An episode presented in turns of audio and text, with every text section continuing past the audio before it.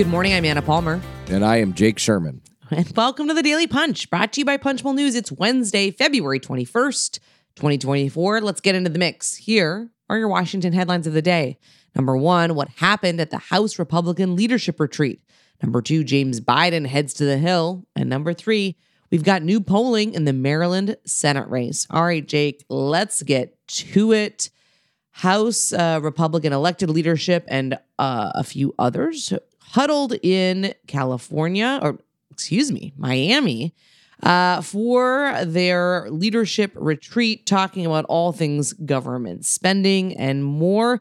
Interesting because this is Mike Johnson's first as speaker and designed to kind of get the team on the same page.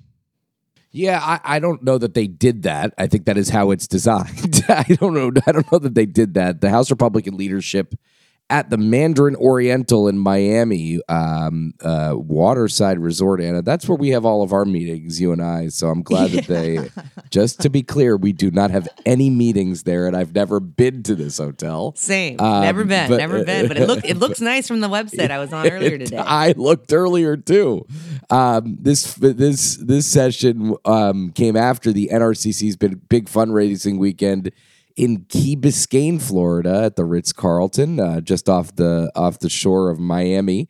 Um, uh, very nice weekend for House Republican leadership as they sit here, basically what eight days from a nine days, I guess, from a, a government shutdown. Um, they this just needed to elect- get in a relaxed state of mind, Jake. You know, find that uh, zen. Yeah. I guess. I guess. Um, I'll be on the metro this morning to going to the the Capitol to work, so I'm I'm unfamiliar. Although you know, maybe I should have gone to stake this meeting out. But um, the the elected leadership committee (ELK) is the uh, basically the kitchen cabinet for the speaker or or the Republican leader, um, depending on whether they're in the minor- the majority or the minority. Um, this is a very cl- uh, uh, relatively small meeting, right? This is uh, members of the ELK, which the elected leadership, plus committee chairs and some other key players in the conference. So a couple, a couple of things that we've heard. We spent yesterday reporting on this. Um, let's talk about government funding first. Tom Cole, the um, chair of the House Rules Committee, said he expects leadership to back any negotiated spending deal and appropriators can't be relied upon to drag the bill across the finish line. Now, the, uh, Johnson hasn't even committed publicly or privately to putting a negotiated um, spending bill on the floor. Um, so um, uh, it is a it, it is a it's an interesting comment from Tom Cole, uh, and and Johnson did not weigh in either way on this at the at the um, uh, the meeting. So, uh, just another interesting point here. Jason Smith, the chair of the Ways and Means Committee, said at the retreat, you know, why is everyone spending so much time on Ukraine, speaking about Ukraine, when we have a government funding deadline like a couple days in the future? So um, that was interesting. I'll make one more point, Anna, then I'll, I'll kick it over to you something that we've written a lot about is Johnson being indecisive and wobbly in his decision making process. Um, on several occasions during this retreat, people brought this up. Um, uh, Bob Good, the the chair of the um, House Freedom Caucus, said Johnson needs to be more of a leader and not a neutral referee. Um, you know, someone a couple people say to me all the time a bunch of aides and, and members of the leadership and former members of the leadership say no matter how much house republicans say they don't want a strong leader at the top they want it to be a member driven process they want to be led they want to be told what to do. And i think this retreat um, helps solidify that anna. Well it's helped solidify that maybe they want to have a leader with vision but certainly the takeaway isn't that johnson provided that. I mean i think the the you the big thing that, that when you look at this top and the conversations that people were having uh, publicly at this meeting as well as privately is that Republicans want to know where they're going, right? They want to have a direction, and they've got a massive challenge here when it comes to government funding. Um, you know, the the fact that they're just days away, they they haven't passed any more appropriations bill. There hasn't been some massive negotiation with the Senate or the White House. Um, uh, you know, I, I think the big question is is coming out of this is what does Johnson do?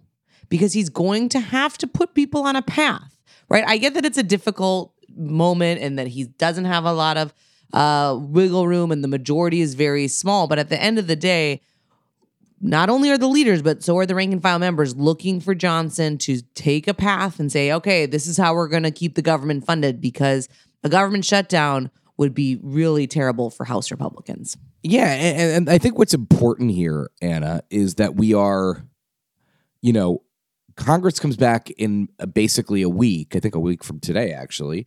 The House comes back, and like, what are they going to be doing?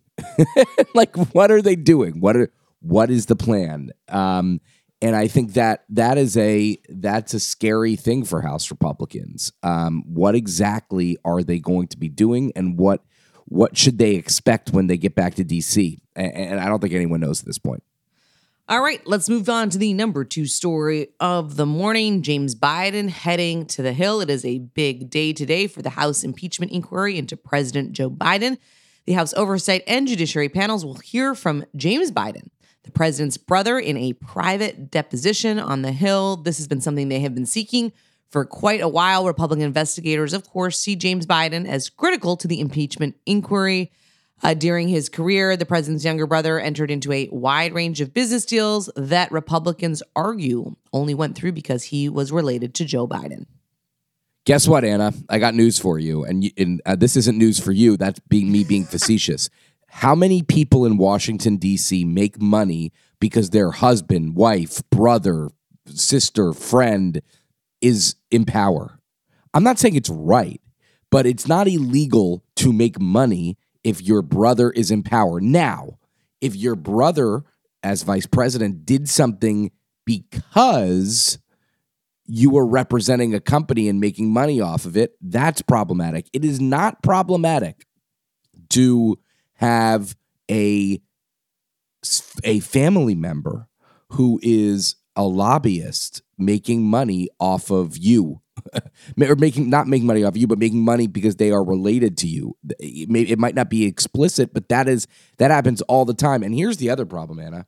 The um house republicans um impeachment inquiry into joe biden is not going to be um uh is not going well. you know, they just had one of their top, uh, uh, I guess, whistleblowers indicted um, uh, by the F- by the the Justice Department for allegedly lying to the FBI. So this is a um, this is not going according to plan, and I would bet today, sitting here February twenty first, that th- that they do not indict that they do not impeach Joe Biden. I just think it's not going to happen at this point. All right. Only time will tell. Going to be interesting to see if anything comes out of this uh, testimony that is surprising. Let's go on to the number three story of the morning. We've got some news from Max Cohen. Former Maryland Governor Larry Hogan leading both of his potential Democratic Senate challengers by double digits, according to internal GOP polling provided by the NRSC. Hogan leads Representative David Trone, the Democrat from Maryland, 49 to 33, and outruns Prince George's County Executive Angela Alsobrooks 52 to 29, according to the poll conducted by longtime Hogan pollsters, Ragnar Research Partners. Interesting, obviously, because Maryland, a longtime Democratic stronghold. Uh, there's a lot of caveats that come to this with this polling. Uh, always, uh, you know, whenever kind of people are putting out their own polling, it, it, would be surprising if Hogan wasn't leading. Let's just put it that way. Um, and you know, it's it's going to be a long time where Democrats are going to have to spend a lot of money potentially in Maryland. Yeah, I, I think there's a uh, you you put all of the the caveats in the in the right places, so to speak. I think this is this is an internal poll. It's a Republican poll. Hogan has very high name ID. Uh, uh, it's a Democratic state. Biden's on the ballot. Um, they haven't started whacking uh, Hogan yet, but think of it this way, and, and Max puts this well. I mean, there is a they um, Hogan left the governor the governor's mansion with high approval ratings. He is a uh, a popular former uh, statewide elected official against Trone and Alsobrooks, who are not very well known. Trone is spending a boatload of his fortune on television in the old line state, and um, you know it's not surprising that a, a, a former governor with huge name ID is is is um, uh, polling well. I think it's going to be difficult once they start talking about abortion and and uh, you know national Republican weak issue issues that are weak in a Democratic state. I think that's going to be difficult. But listen, I this is going to be very interesting. Um, it's going to be a very interesting race, no matter who emerges, Trone or Alsobrooks. Um, and we will uh, we'll have to see how it goes. All right. With that, thanks so, so much for listening. We appreciate it. If you like the Daily Punch, please share it on social media. Tell your friends about it. It's the best way for folks to find out about us. And of course, you can go deeper on all these issues and more. We had a great item on uh, the Capital One merger, senators taking up the issue of Hungary, uh, and more that we didn't get to in the podcast. And you can read all of those for free. Just all it takes is an email. Go to punchbowl.news and sign up for our free AM newsletter. Have a great day and stay safe, everybody.